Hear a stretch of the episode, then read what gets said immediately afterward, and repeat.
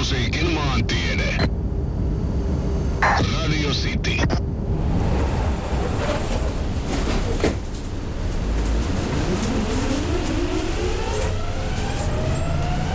Helsinki, stadi, kotimaamme Suomen pääkaupunki.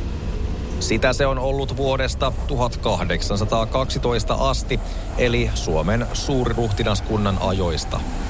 Nykyisin Helsingissä asuu noin 660 000 asukasta, mutta metropolialueella reilut puolitoista miljoonaa, tarkoittain melkoista osuutta 5,5 miljoonan asukkaan maassa.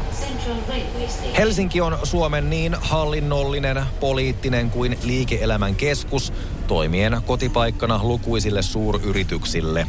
Sama pätee kulttuuriin, jota löytyy niin legendaaristen keikkapaikkojen, teattereiden kuin museoiden muodossa.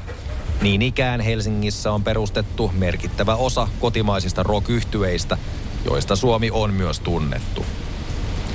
Kun rockmusiikki teki kovaa nousuaan maailmalla 60-luvulla, Helsingin Sturenkadulla sijaitseva kulttuuritalo eli Kultsa sai vieraan Englannista yhtyeen The Jimi Hendrix Experience. Kitarasankarin vinguttelua oli seuraamassa lukuisat sittemmin omassa bändissään vaikuttaneet. Sitä kautta tuota Henriksin keikkaa voidaankin pitää, jos ei rokin alkusysäyksenä Suomessa, niin merkittävänä käännekohtana. Bändiä oli katsomassa muun muassa Love Recordsin perustajistoa, jotka tulivat julkaisemaan jos jonkinlaista juisesta hurrikanesiin. Niin ikään viimeksi mainitun yhtyeen nokkamies Remu Aaltonen oli todistamassa Henriksin ainoaa Suomen keikkaa. Siinä hän tippui alaleuka kaikilta saman tien. Jumalauta, en ole tähän päiväänkään mennessä semmoista nähnyt, kuvaili Remu Henkan tarjoamaa kokemusta. Neljä vuotta myöhemmin kasassa oli Helsingin Pohjoishaagan bändi Hurriganes, yhtenä perustajana Remu. Äänekäs ja suomalaisten tajunnan räjäyttänyt tapaus, joka teki selvää jälkeä juurruttaessaan länsimaisen rock'n'roll-kulttuurin YYA-ajan Suomeen. Basisti Kisse Häkkinen, kitaristi Albert Järvinen ja laulaja rumpali Remu Aaltonen kuuluvat jokainen jo yksitellen kotimaisen rockmusiikin kivijalkoihin. Eikä tosiaan vähiten Remu, joka on näyttänyt toteen sen, ettei ole väliä mitä sanotaan, vaan miten. Au, vittu, kova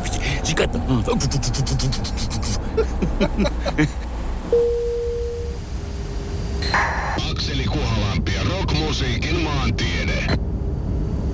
Radio City. Kun Suomen oman rock-ylpeyden hurriganesin isoin aika, eli 70-luku, alkoi jäädä taakse, parras valoihin astui jo seuraava jättimenestys, sekin Helsingistä. Hanoi Rocks perustettiin vuonna 1979 Herttoniemessä Pelle Miljoona et 1980 yhtyeen albumijulkkareissa. Bändin alkuvuodet eivät olleet ruusuisia.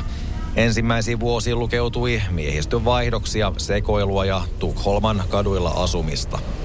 Hommat menivät kuitenkin niin sanotusti isolle, kun bändi niitti mainetta paitsi Pohjoismaissa, pääsi keikkailemaan myös aina kauko-itään sekä Yhdysvaltoihin – Vuonna 1984 koitti kuitenkin traaginen vastoinkäyminen, kun yhtyeen melko tuore rumpali Razzle kuoli Los Angelesissa auto-onnettomuudessa.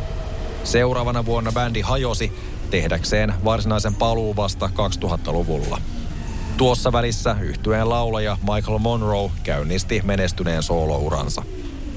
Hanoi Rocks oli ilmiö paitsi kotimaassaan Suomessa, se todella kantautui myös ulkomaille asti, vaikuttaen Los Angelesin Sunset Stripin meininkiin merkittävästi ja sitä kautta esimerkiksi Guns N' Rosesin syntymiseen.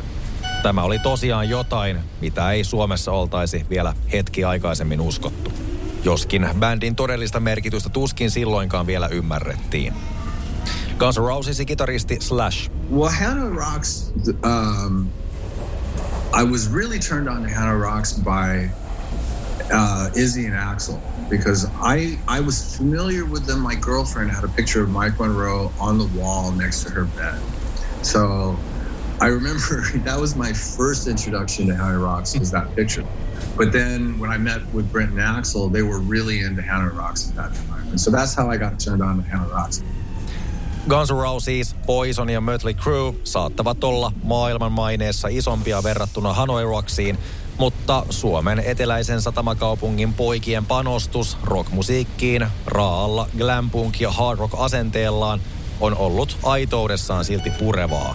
Samaa ulosantia on moni tuon jälkeen tavoitellut ja siinä harva kumminkaan onnistunut. No entä miten Michael Monroe kuvailee Hanoi Rocksin kotikaupungin merkinneen hänelle? Ensinnäkin se alkoi Tavastia-klubilla Helsingissä. Ja mä sanoisin, että Juhani Merimaa ja Remo Aaltonen on niin heitä saadaan kiittää siitä, miten hieno rock'n'roll-tilanne Suomessa on. Rock'n'rollin perintö ja Albert Järvinen ja kaikki nämä. Että sieltä lähtien mä sanoisin, että Helsinki on yksi niistä kaupungista, mistä tota, hän on Rockskin saanut alkunsa ja myöhemmin bändit niin kuin Skid Row, muista kun Sebastian Bach tuli eka kertaa Suomeen, hän suuteli maata sinne Tavastian ulkopuolelle, kun hän tiesi, että hän on Rocksin aloittanut sieltä.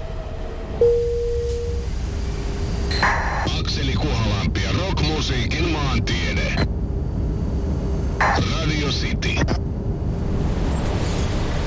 Kuten tämän viikon kokonaisuuden äärellä ollaan saatu totea, Helsingistä on tullut kovia bändejä niin Hurriganesin kuin Hanoi Rocksin muodossa. Eikä meno ole hidastunut näiden yhtyeiden jälkeenkään. Vuonna 1989 Helsingissä perustettu kyseisen kaupungin vampyyreinäkin tunnettu goottirockbändi The 69 Eyes löi itsensä läpi viimeistään vuonna 2004. Arkun kansi raottui ja bändin seitsemäs studioalbumi Devils näki päivänvalon päätyen yhtyeen historiassa ensimmäistä kertaa Suomen virallisen listan sijalle yksi. Singlet Devils, Phil Berlin ja Lost Boys ovat tunnettua tavaraa edelleen ja bändin maine oli kantautunut Yhdysvaltoihin asti, jonka mailta löytyy todennäköisesti myös yhtyeen suurimmat fanit. Bändi on soittanut useasti muun muassa Los Angelesin legendaarisessa Whiskey Go Gossa sekä lukuisilla jättifestareilla pitkin Jenkkilää, unohtamatta Eurooppaan tai itään suuntautuneita kiertueita. Huolimatta bändin nokkamies Jyrki 69 rakkaudesta Yhdysvaltoihin tai siitä, kuinka paljon hän on bändinsä kanssa maailmaan nähnyt noin muutenkin, juuria ei ole unohdettu päinvastoin. Mä haluan korostaa sitä Helsinkiä. Täältä on ne omat jutut. Hanoi Rocks on varmaan se, niin kuin, se tunnetuin yhä edelleen ja tulee varmaan aina oleen, mitä täältä on tullut. Mutta mut, sitten toisaalta niin kuin, se aina vaihtelee. Joskus oli him ja sitten joskus mitä. Sitten täältä nytkin aina, on, aina nouseekaan, mutta aina Helsinki on jollain lailla eri, erilaisissa konnotaatioissa esillä. Ja musta se on hieno sanoa, että me tullaan Helsingistä. Mä oon tosi ylpeä siitä ja haluan hyödyntää sitä ja niin kuin korostaa myös. Akseli Kuhalampi ja rockmusiikin maantiede. Radio City. Suomalainen rockmusiikki oli kantautunut maailmalle jo 80-luvulla Hanoi Rocksin muodossa.